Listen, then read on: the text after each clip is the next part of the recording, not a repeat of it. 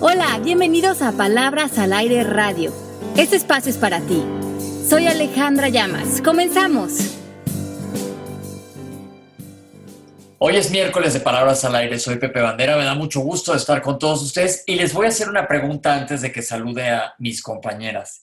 ¿Quién de ustedes sufre de depresión? ¿Ha estado deprimido? Vale decir que se vale estar deprimido de vez en cuando.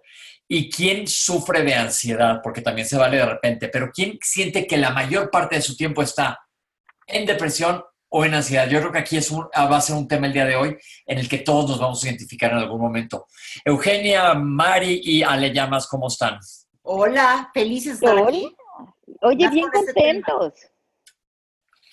No, pues, pues es un tema, yo creo que es un tema bien, bien importante que, como acabo de decir, nos toca a todos en, en alguna fibra. ¿Sabes por qué? Porque la depresión ya se siente como epidemia, ¿no? Todo el mundo te dice, estoy deprimido. Es como una cosa, no sé, contagiosa, tal vez, que se siente como que la gente ya lo, lo habla muy, es como algo muy habitual, muy común. ¿No, ¿no les parece? Sí, siento, es como, mira, yo creo, y lo comentamos hace ya hace varias temporadas en un programa, que siento que el término bipolar, por ejemplo, es un término sobreutilizado cuando mucha gente en realidad no es bipolar. Y la depresión, puedes tener momentos depresivos que son lógicos en respuesta, como una respuesta fisiológica, emocional normal a muchísimas situaciones, pero la, depresión es una enfermedad, es una entidad médica.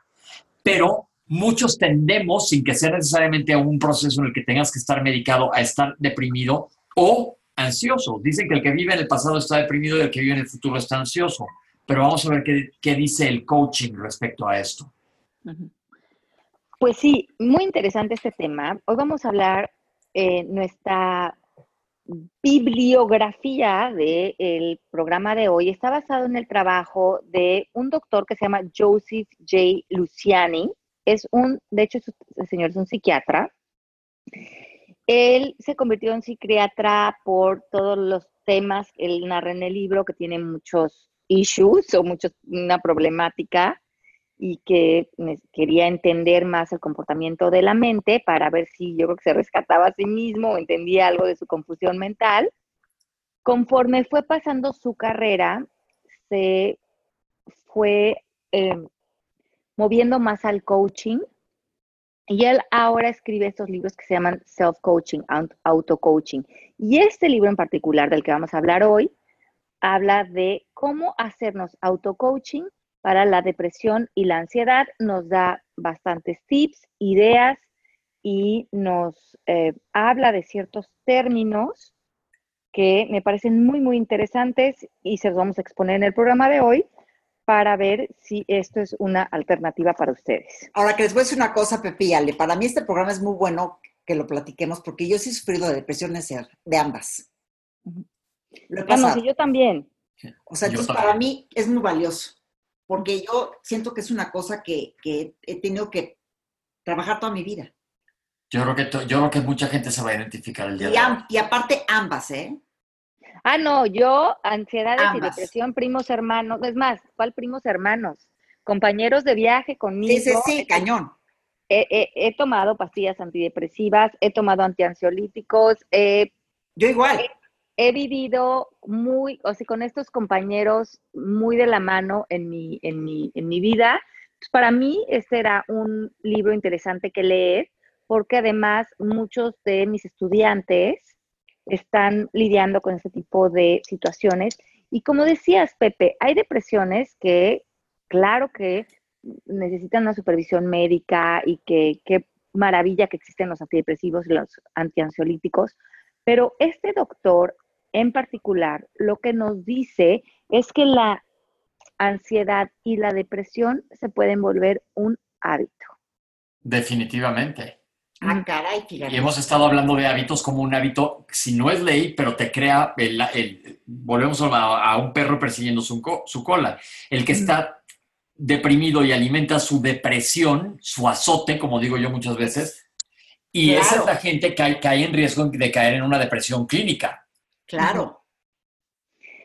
Igual el ansioso, porque ahí sí yo soy súper ansioso, sí, sí, sí, sí, me pasa, ¿eh? Y, es algo bien bonito de compartir, te digo, ¿por qué? Porque la depresión siento que es un, estado que te sientes tan solo. ¿Estás de acuerdo? ¿Están de acuerdo o no? La depresión te hace sentir muy solo, muy alejado y muy incomprendido. Entonces creo que es bien importante hablar de esto. Hablar de esto ya, y, y, y, y reconocer que hay alternativas. Claro. y que, hay, que hay técnicas y que hay muchas cosas y yo creo que todas las herramientas en conjunto nos empiezan a ayudar a despertar y a fortalecer nuestro cuerpo emocional para eh, salir de esos estados que se han vuelto habituales y encontrar pues la paz y muchas veces la serenidad interior que estamos buscando.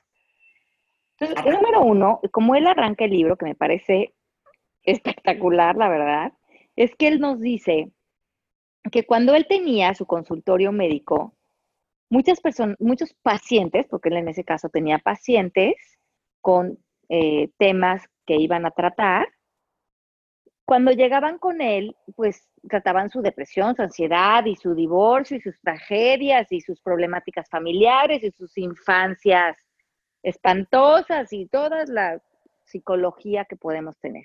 Y que cuando él se volvió, em, empezó a trabajar con las técnicas del coaching, muchos de los pacientes se sentían ofendidos porque ellos decían que su problemática era muchísimo más compleja y, casi que, ¿dónde está Freud o dónde está Carl Jung? Porque un psiquiatra de ese eh, tamaño, porque mis problemas sí son muy importantes, son muy profundos, son muy fuertes, y yo no necesito un coaching. Digo, muchísimas gracias, pues es para la gente que quiere cumplir una meta de arreglar su closet o abrir un negocio el coaching no me va a sacar de mi problema porque mi problema y lo que yo viví es diferente, es especial y es muy complejo. Ok.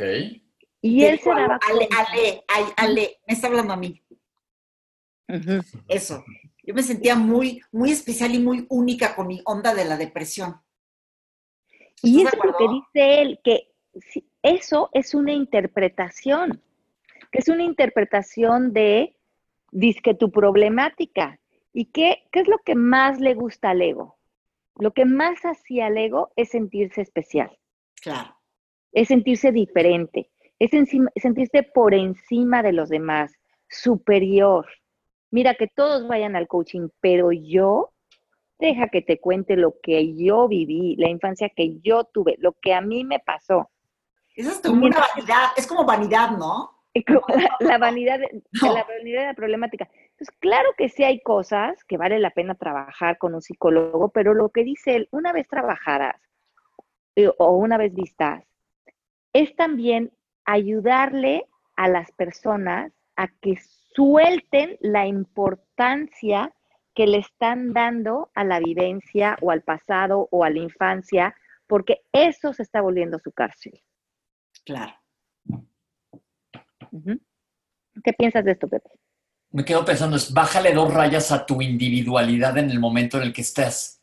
Pero todo mundo que estamos ansiosos o deprimidos piensas que eres el único y que tú sí de veras no tienes salida. Es parte de la sintomatología. Y eso era como que se volvió parte de su terapia. Ok. Casi pegarle a su ego era decirle, pues a ti no te voy a dar terapia, te voy a dar coaching. Y él, no, pero ¿cómo yo? Si yo, mira, deja que te cuente lo que a mí me pasó y lo que yo viví, lo que sí, pero tú tienes la fuerza y tú puedes tomar la responsabilidad y tú no necesitas que nadie te venga a salvar, ni un psiquiatra, ni una persona fuera de ti, porque estás dejando esa, esa responsabilidad a alguien en el exterior. Y tú puedes sanarte a ti mismo. Y cuando tú le das esa fuerza y esa esperanza a alguien, comienza a sanar. Me encanta. Entonces, ¿cómo le hacemos? Alguien que nos está escuchando ahorita que dice, yo tiendo a la depresión. Entonces, primeramente, él te reta el, el mito de que alguien afuera de ti te va a salvar. Que tú tomes completa responsabilidad de tus hábitos interiores. ¿A qué se refiere él con esto? De tu diálogo interno. Tu diálogo interno tiene hábitos.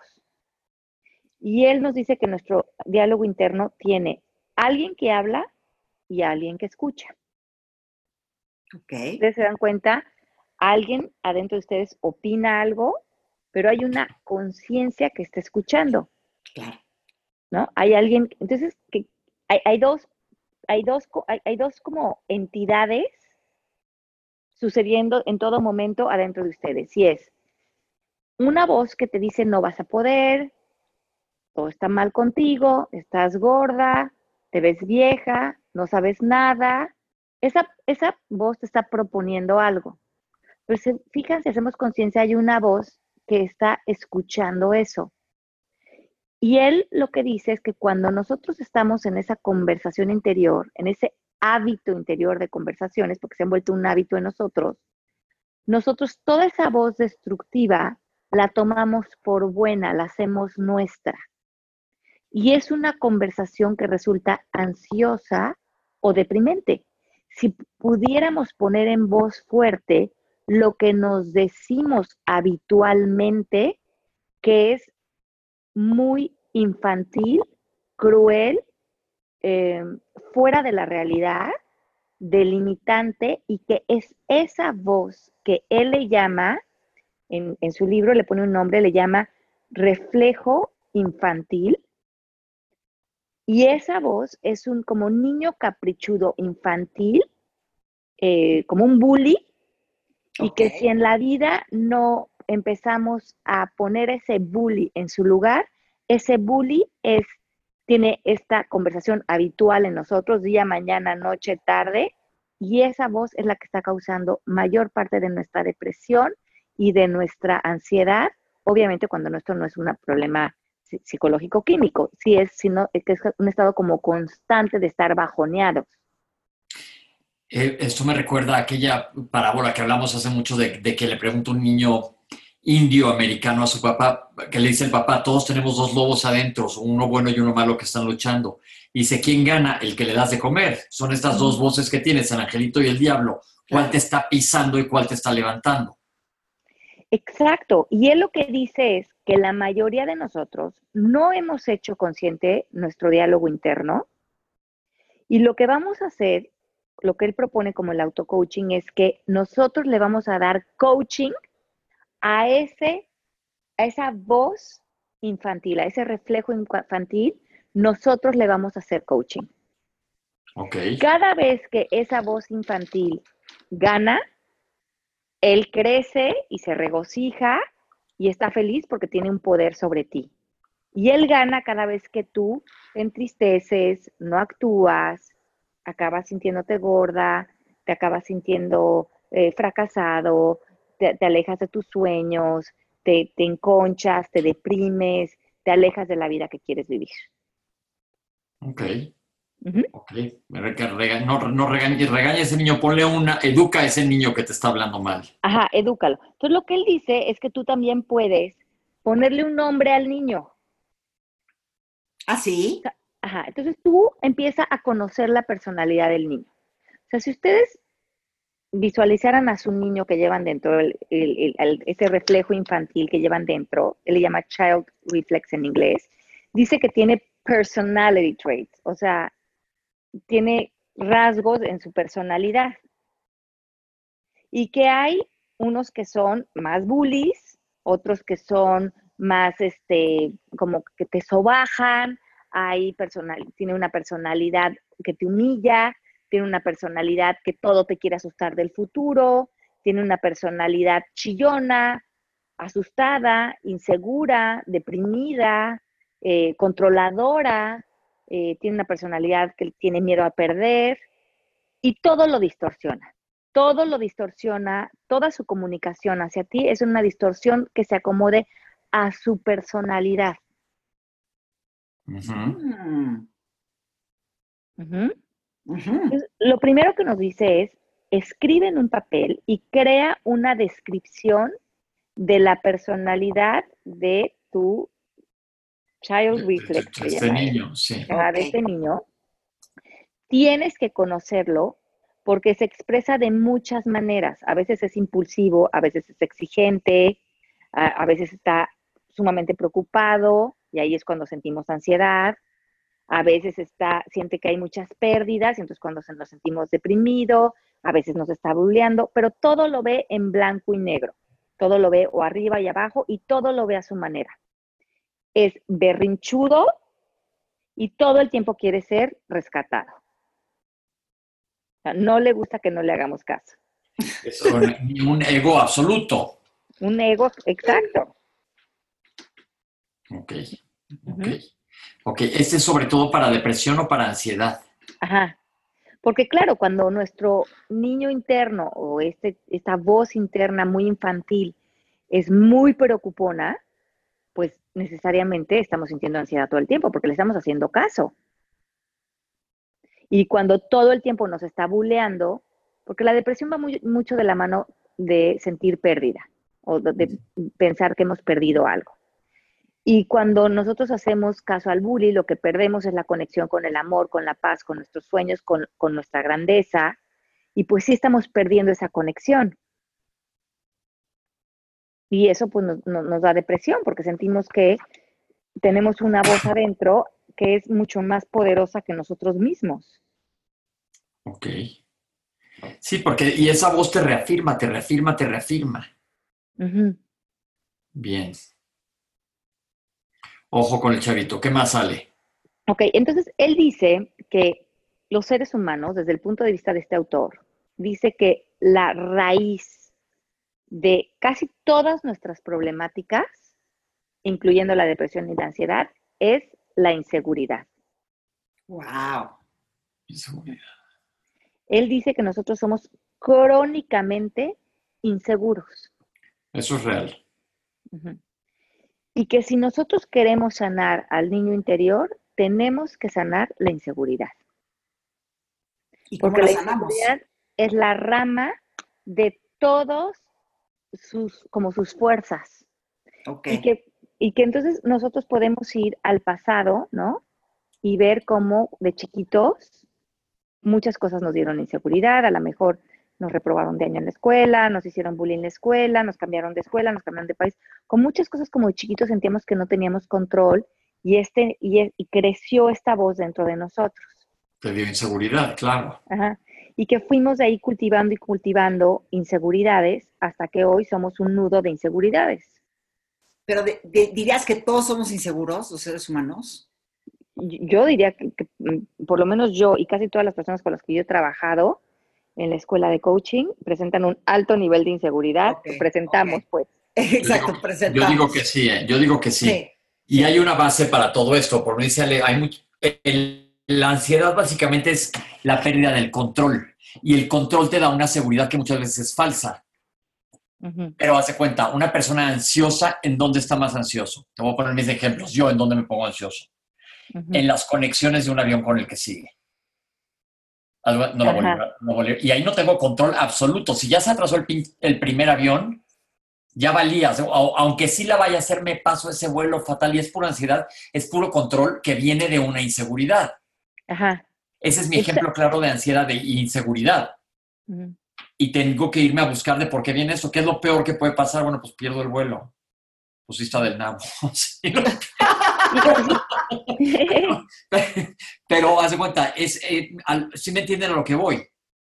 Es una inseguridad muy fija. O la depresión es que te sientes descobijado, te sientes solo, ausente de personas. Entonces, aquí lo que nos, él nos pide, Pepe, es que nosotros busquemos qué declaración está abajo de tu inseguridad. ¿Qué te dices? Y justamente habla del control, que el control es igual a la piedra de la inseguridad. Y la libertad te hace libre. Que tú busques en ti, Pepe, cuál es el gancho que te engancha. Y ese gancho es una declaración que tú hiciste hace tiempo. Yo eso sí no, lo, lo, voy a hacer hoy en la noche, ahorita que acabemos, voy a, pensarlo, porque cuando éramos chicos, yo me acuerdo que pues, ya sabes que te llevaban tus papás de viaje era como todo un evento, ahora es mucho más fácil, pero era ir al avión, era así como, wow, vámonos, y hasta medio arregladito nos mandaban, no creas, ya sabes, de saquito y la fregada de chiquititito, me acuerdo. Y me acuerdo una vez que casi nos deja un avión y mi mamá todavía la acabando de perder una pierna y todos corriendo. Y mi papá, vamos a perder el avión, vamos a perder el avión. Qué tontera, ¿no? Pero, pero es a lo mejor de ahí de donde viene ese nervio de los vuelos. Y siempre me decía, mamá, eres como tu papá, te pones nervioso para viajar y me subo un día a un avión y al otro día también. Y nunca, y hasta la fecha, tengo una declaración que tengo que cambiar que digo, no me gustan, no me gustan. Ajá, entonces esa declaración, Kamala, y ve a nivel más profundo emocional, ¿eso qué, qué significa para ti? Perder algo, sí. ¿Qué significa eso? Le voy a explicar. Porque entonces hace él un énfasis que lo que le funciona a este niño es no te funciona a ti. O sea, si al niño le funciona el control, pues el control no te funciona a ti, porque a ti te funciona la libertad. Ajá. Y lo que representa un fracaso para ti, si quieres llamar fracaso, para él es su éxito. O sea, si tú te pusiste ansioso todo ese tiempo porque el avión por el avión, él tuvo éxito en su misión.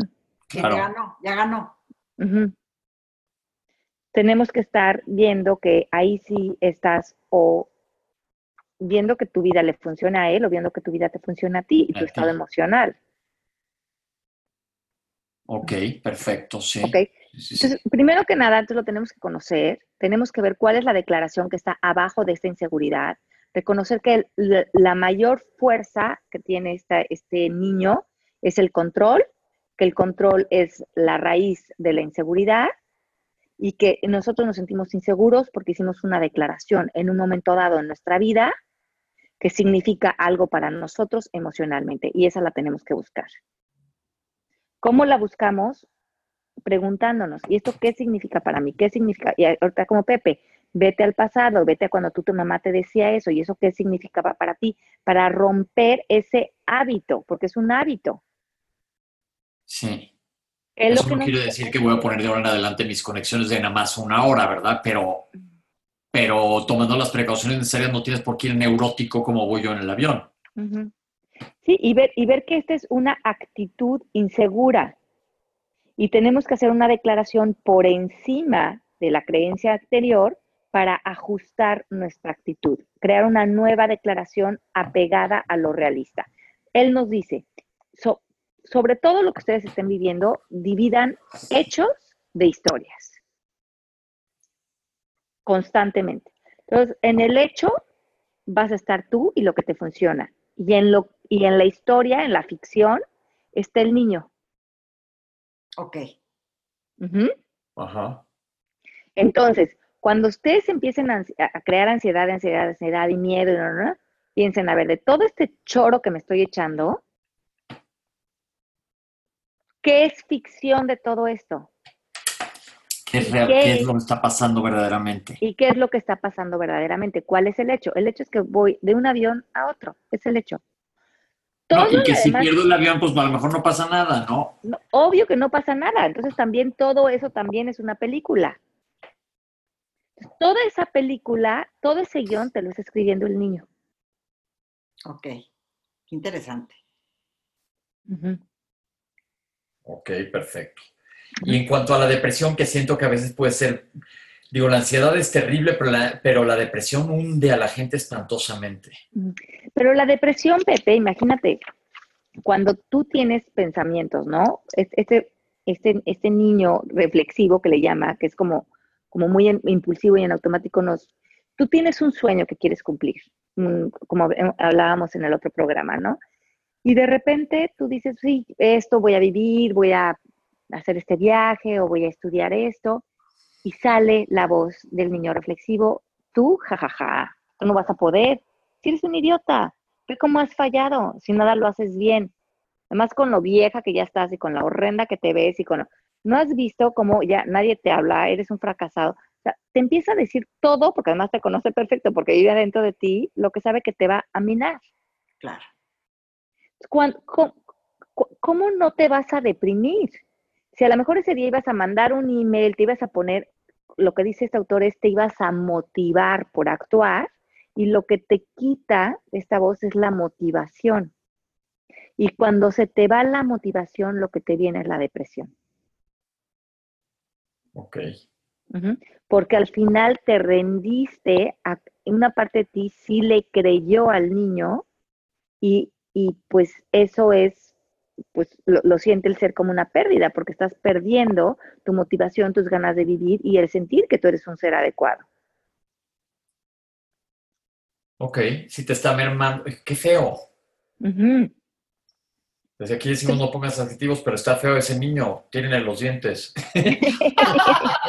Oye, y en el libro, por ejemplo, uno un- un- dice que algunos este, pacientes de él le ponían como el nombre de una película. Bueno, tú le puedes poner la niña Carrie, como nos decías hace un- unas semanas, ¿no? Exactamente, vamos a poner a Carrie en su Mira, lugar. Carrie, te voy a poner en tu lugar. tu Hoy lugar. ya no me interesa dialogar contigo. Y una de las maneras que puedes hacer esto es con un ejercicio que ya dijimos también hace mucho, que dice, que hace, que es, primero, Byron Katie, pero si Byron Katie a veces te cuesta trabajo, puedes decir, ¿qué es lo peor que puede pasar en Lo esta peor que puede situación? pasar es una buenísima pregunta de coaching. ¿Qué es lo peor que me puede pasar si pierdo el vuelo? Ajá. Y, y entonces lo que él nos pide es que nosotros, nuestra voz consciente, nuestra voz madura, nuestra voz que está en los hechos, se vuelve el coach de el niño. El niño. Ok. Y como yo le hago coaching a otras personas, o como a veces nos hacen coaching a nosotros, le dices al niño, esa es una historia, eso no es real, estos son los hechos, eso no está pasando. Ahorita no te voy a hacer caso porque ahí no hay realidad. Y me voy a poner a hacer lo que para mí ahorita es importante. Y así empiezas a romper el hábito. Él dice que todo es un hábito de tu voz interior y empiezas a crear un hábito interno donde esa voz empieza a desaparecer. Entonces podemos decir que también el coach interno se vuelve un hábito. El coach dice esto, que estos pasos del coaching se vuelven un hábito y una nueva manera. Y por eso es self-coaching, porque tú te estás haciendo coaching a ti de manera constante, sabiendo que está sucediendo un diálogo adentro de ti y que el niñito no se puede quedar con la última palabra, porque es, no es la realidad. Ok. Y luego lo que también nos, nos propone, bueno, en el libro pone un ejemplo, dice que cuando nosotros estamos eh, creyéndole tanto al niño, muchas veces hacemos cosas que aparentemente las estamos haciendo porque queremos vivir así, pero estamos justificando que le estamos creyendo al niño. Por ejemplo, habla de un chico que vivía muy inseguro de tener relaciones con chicas y de salir y en su trabajo. Casualmente decide poner en su casa, en la sala de su casa, un cine, un surround system de esos muy elegantes, con una tele de unas pulgadas enormes, se compra una televisión de todos los canales que existen, una camita deliciosa para de masajes y comienza a pasar mucho tiempo ahí viendo sus series y metiéndose ahí a, como encuevarse, como una tortuga, a tomar sus cervezas, a ver el fútbol, hasta que pasa el tiempo y en su vida, se- su vida se vuelve esta, esta idea de estar ahí eh, metido simplemente en esta cueva. Qué feo. Ese Ah, sí. Pero Eugenia, ¿a ti qué te ha, te ha- te ha pasado? ¿Qué sientes cuando tú te has ido para abajo o para arriba? ¿En ansiedad o en depresión? No, yo totalmente ponchada, como que no quiero salirme de la cama, este, y aparte como sola, ¿sabes? Como Pero y- y- entiende.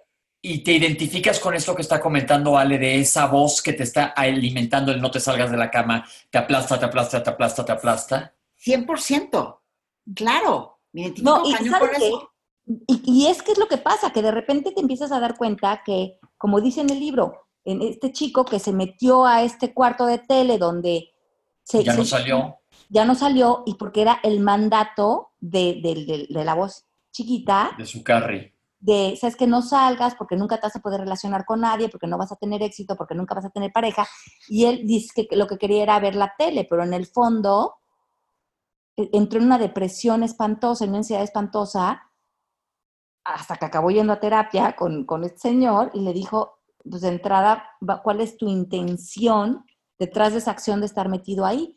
Pero muchas veces a lo mejor yo también pude pensar en mi esa reflexión. ¿Cuántas veces yo no me he metido, por ejemplo, de joven o con tener niños chiquitos, me metía muchísimo en la lectura, según yo, que porque quería leer y que siempre me ha encantado leer, pero ¿cuántas veces eso no era un escape? De Es- exacto, es que Pepe, yo creo que cuando estás deprimido como que escapas, ¿no? Te retiras, Huyes. te retiras de la vida un poco. Ujú. Entonces, ¿cuántas, lo que él nos pide también es que veamos cuántas de nuestras prácticas diarias las estamos rindiendo al, al niño, por, porque preferimos hacer eso porque estamos inseguros cuando en realidad, es, es más, no preferiríamos hacer eso, preferiríamos estar activos, exponiéndonos al mundo, a- conquistando nuestros sueños, socializando, teniendo amistades o parejas, otras cosas. Sí. Ahora, ahora le, este, este auto-coaching aplica para todo el mundo. ¿O Para hay todo el mundo. personas- O hay personas que realmente, no sé, por una condición que tengan médica o lo que sea, tienen que acudir a una cosa como medicamentos o algo que con el auto-coaching no se resuelve. Exacto, yo lo que les voy a decir es esto. A mí sí me preguntan mucho eso en, en- la escuela, ¿no? ¿Cómo sé si alguien está deprimido, si le puedo dar coaching o si más bien lo refiero ya a un médico? Exacto. Nosotros trabajamos con personas en coaching que están funcionando en su vida, entre comillas, que están pudiéndose irse a trabajar, que están siendo responsables de sí mismos, que no están en un tema de autodestrucción. Si tú estás en un tema de autodestrucción, donde no te puedes parar de la cama, donde estás verdaderamente en una condición peligrosa para ti, ¿no? Tienes que ir a un médico y que te hagan un diagnóstico y, y que vivan las herramientas, las medicinas y todo lo que te pueda apoyar. Claro. Pero ahí les va, les voy a agregar una cosa a eso. Sí, y, y te van a tratarte, yo digo, yo soy médico, y te van a dar un tratamiento que te va a ayudar, pero aún así, sí puedes tomar un coaching. Claro, exacto. Encima Claro, de- trabajarlo, claro. No, es- no están peleados, porque muchas veces el psiquiatra que te medica, además te da terapia, o te manda con un terapeuta, o te manda con un coach, pero, pero se vale, todo lo que sume es bueno. Exacto, por eso te digo, esto aplica para todas las personas. Exacto. Porque todas las personas que estamos experimentando depresión, seguramente tenemos un diálogo interno que hay que coachar. Exacto.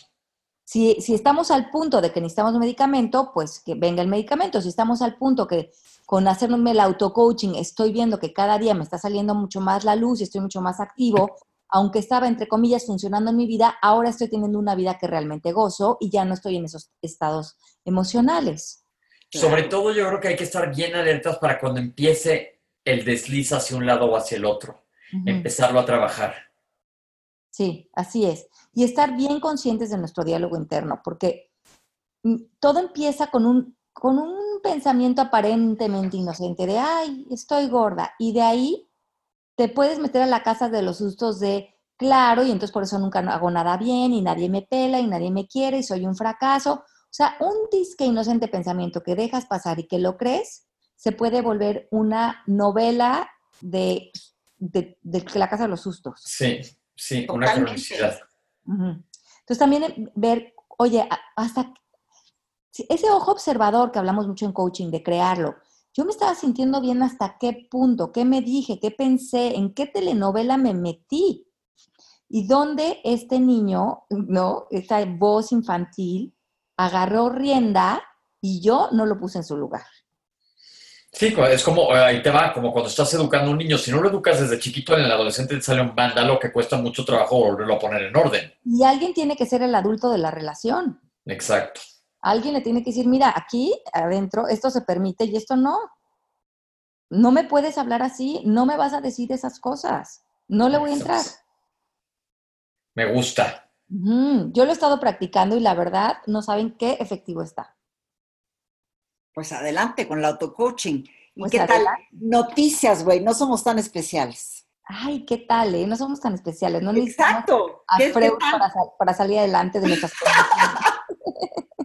condiciones. Oiga, pues se nos acabó el tiempo. ¿Qué anuncios tenemos a la orden del día? Bueno, pues cualquier persona que quiera adentrarse más a este mundo del coaching, los invitamos a que visiten procesommk.com. Ahí están todas las fechas de... Me han estado preguntando mucho que si va a haber taller de Libérate en México. Sí va a haber uno en diciembre.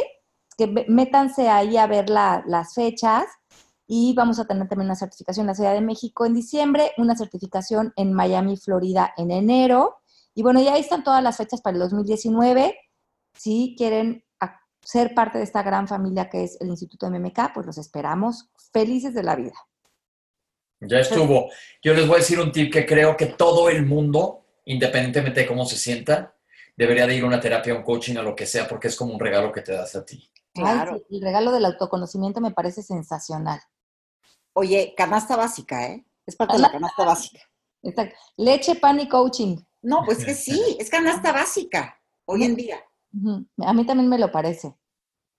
Pues ya estuvo. Nos vemos el próximo miércoles. Les mandamos un beso muy, muy grande. Un beso. Practiquen el auto-coaching esta semana y nos cuentan la semana que entra cómo les fue. Los queremos muchísimo. Chao, chao.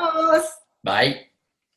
Esto fue Palabras al Aire Radio con Alejandra Llamas. Te esperamos en vivo la próxima semana.